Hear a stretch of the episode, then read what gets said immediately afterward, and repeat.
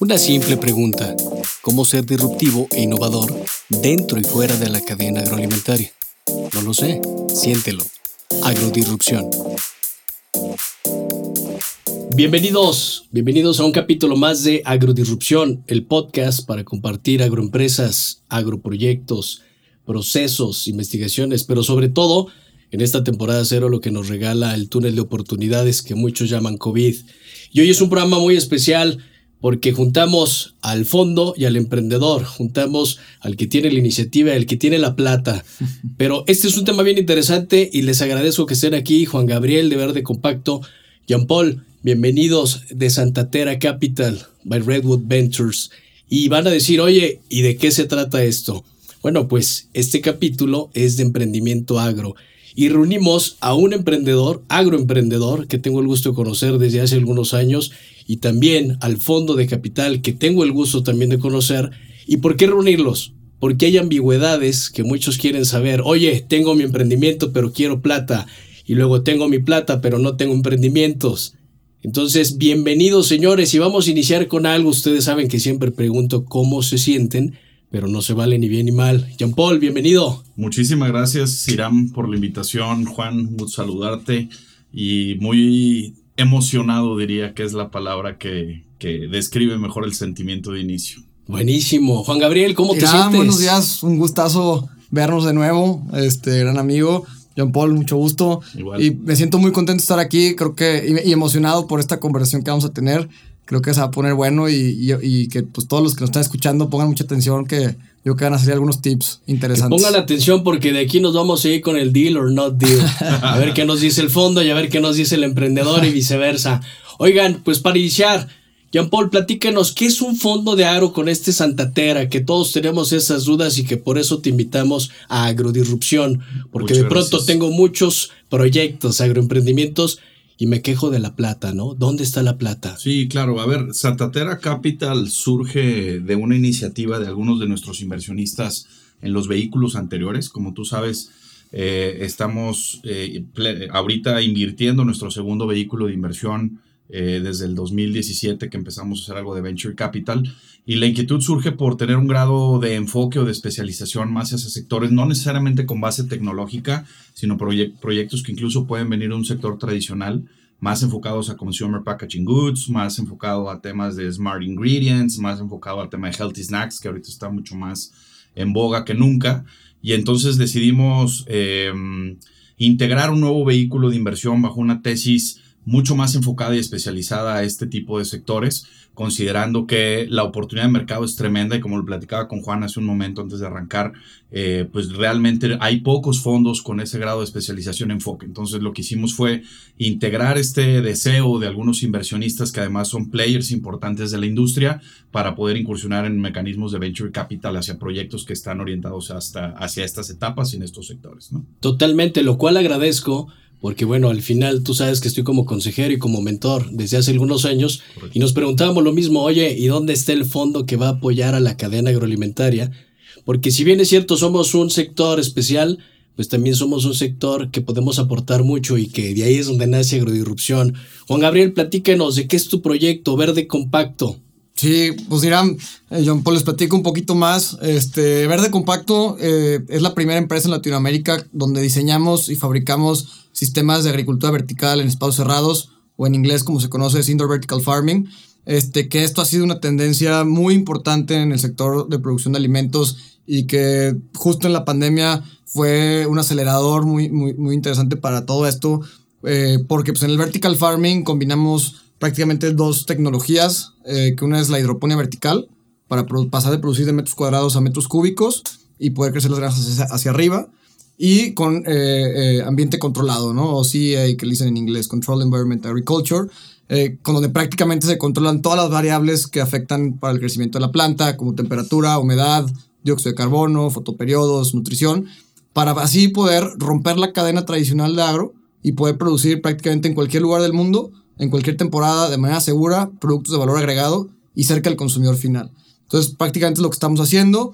Eh, el producto que tenemos son eh, un contenedor de barco que lo convertimos en una granja, que lo llamamos el Hopster, Y a través de este producto ya entregamos proyectos de vertical farming llave en mano a cualquier empresario, empresa eh, o corporativo que quiera entrarle al tema de vertical farming para tener una seguridad alimenticia en su negocio.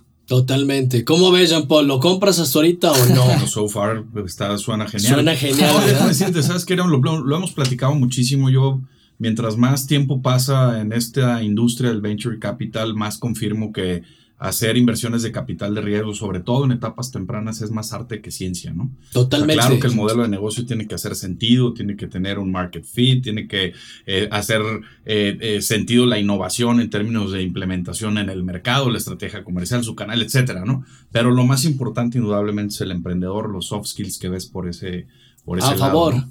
a favor. 100%. Creo firmemente que este soft skills o estos soft skills son los más importantes. En este caso, mucho de lo que hacemos acá en OLAJ, Agrodisrupciones, vámonos a acompañarlos, pero también que desarrollemos o bien consolidemos esos soft skills. Oigan, platíquenme algo, porque está muy padre escuchar el fondo, escuchar la innovación, está padre, está bueno, pero a ver, ¿cuál ha sido su mayor fracaso? ¿Quién quiere iniciar? Porque de eso se trata agrodisrupción, no nada más contar la parte bonita y la parte fancy. Claro. Claro. Sino también cuántas veces nos hemos caído para que quien nos escuche, especialmente los agroemprendedores como tú, Juan Gabriel, pues que sepan que hay un proceso. Claro. Porque de pronto muchos agroemprendedores nos queremos saltar ese proceso y como pasa en algunas ocasiones dicen, oye, y me dicen a mí, oye, Iram, qué padre, ¿no? Te va súper bien y se ve que tienes poco en esto. Le digo, sí, muy poquito, casi 20 años. Entonces, está bien interesante. ¿Quién quiere iniciar? Échale, Juan. Ahora, no, pues ahorita que hablas de procesos, Iram, este, entra muy bien para el, para el ejemplo. A ver, Ya va a pedir plata. Cuidado, Jean Paul. ¿eh? No, Ya, ya va no, por ahí. no. La chequera no me la traje, pero al ratito la... No, Pero pero la ya hay palabra transferencia electrónica, se puede mandar por WhatsApp, casi casi. No, a ver, creo, yo creo que soy de la filosofía que el éxito viene a través de una suma de fracasos. O sea, no creo que haya alguien que sea exitoso sin que haya tenido fracasos de los cuales haya tenido que aprender para llegar a donde tenga que llegar. Eh, eh, uno, pues, un, fracaso yo lo podría llamar eh, muy, muy enriquecedor que vivimos en, en Verde Compacto fue el, el año pasado, queriendo entrar al mercado de Estados Unidos, se acercó con nosotros un- un grupo de empresarios muy fuertes del sector agro, eh, queriendo hacer un, un merger con nuestra empresa. eh, y, y bueno, y, y cuál fue el fracaso? O sea, yo creo que fueron varios aprendizajes. Uno de ellos fue lo que tú mencionas, Iram, el, el proceso. O sea, nosotros veníamos de, empezar un escalamiento comercial y en ese momento eh, pues no estábamos listos para hacer un, un merger con otra empresa.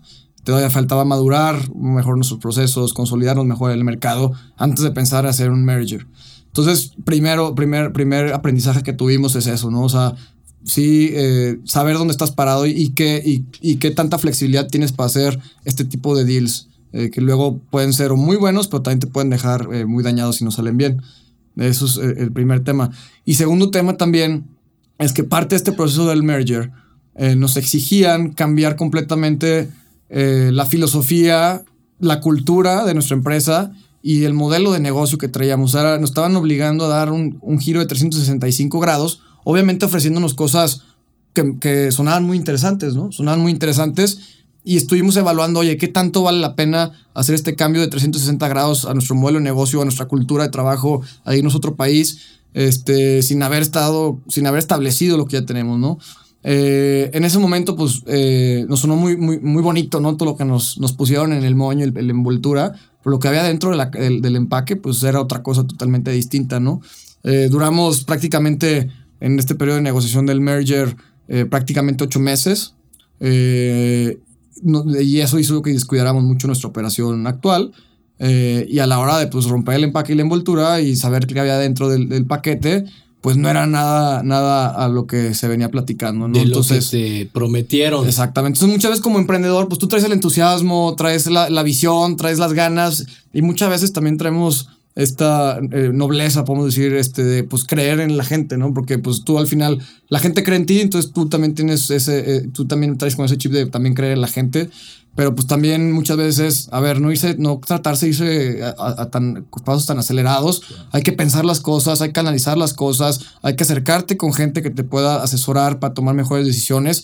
Y creo yo que es muy importante cuando eres emprendedor y más, y más que vas empezando, ser fiel a tu cultura, ser fiel a tu visión y ser fiel a tus principios.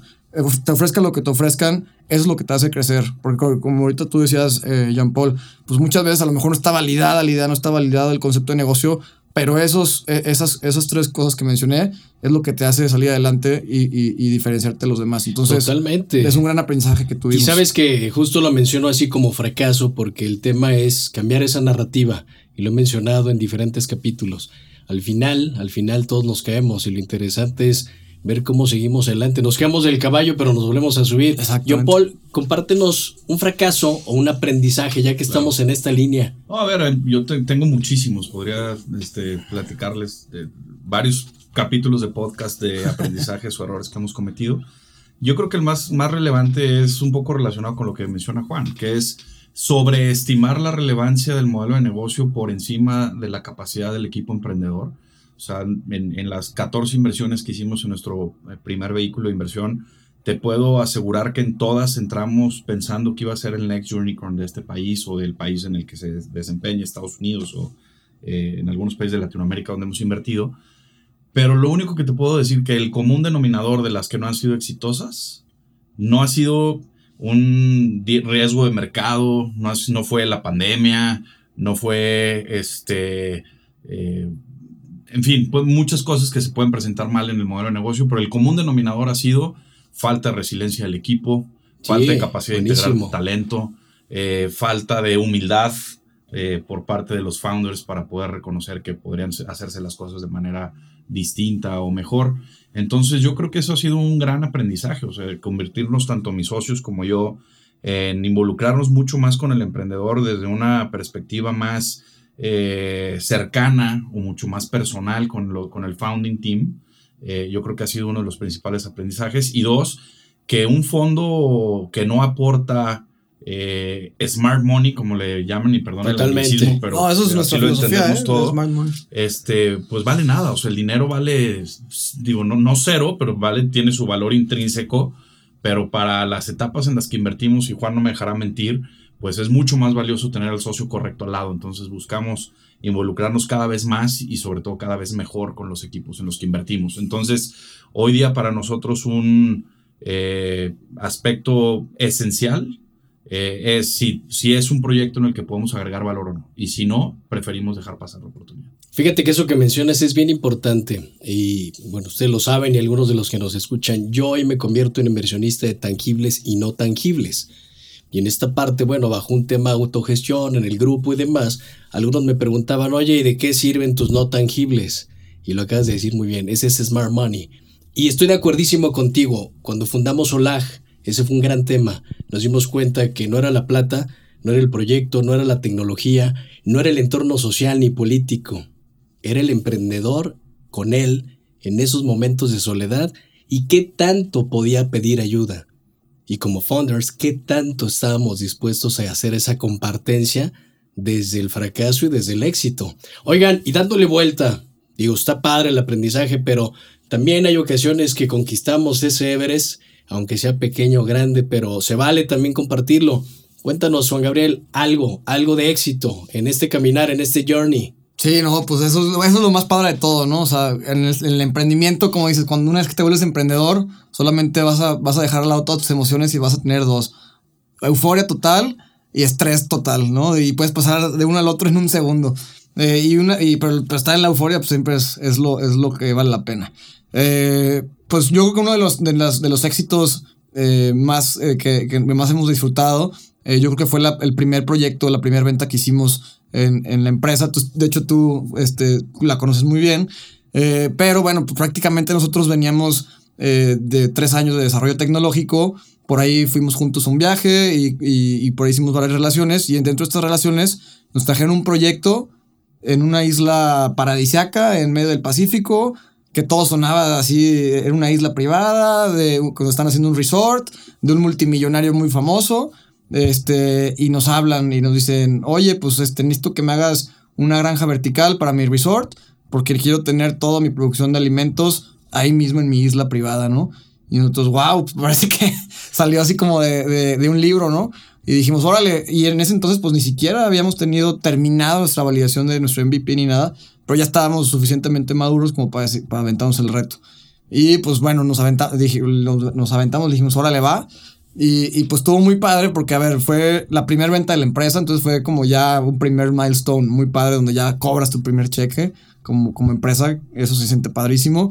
Después fue un reto muy interesante porque fue eh, una primera venta, pero una escala internacional y no solamente a cualquier lugar, ¿no? Fue, una logística bastante compleja. Eh, llegar de México a una isla privada en medio del Pacífico.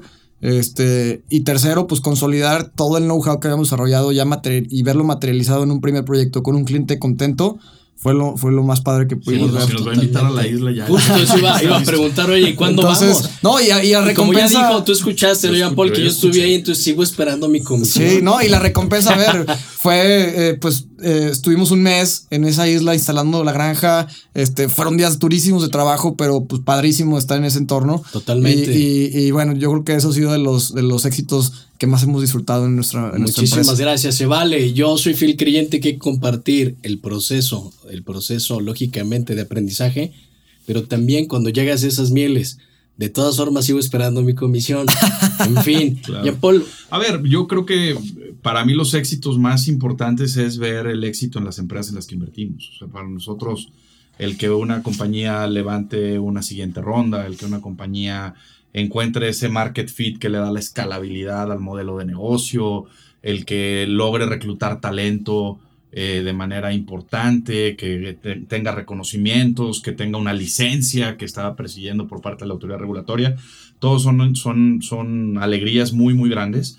Y relacionadas con la gestión de fondo, yo creo que la, la que más eh, orgulloso me hace sentir de mi equipo, de mis socios, de, de mis colegas que trabajamos en Redwood Ventures, es que eh, del fondo 1 al fondo 2 tenemos cero churn en cuanto a inversionistas. Es decir, el 100% de nuestros inversionistas que invirtieron en nuestro primer vehículo invirtieron en el segundo.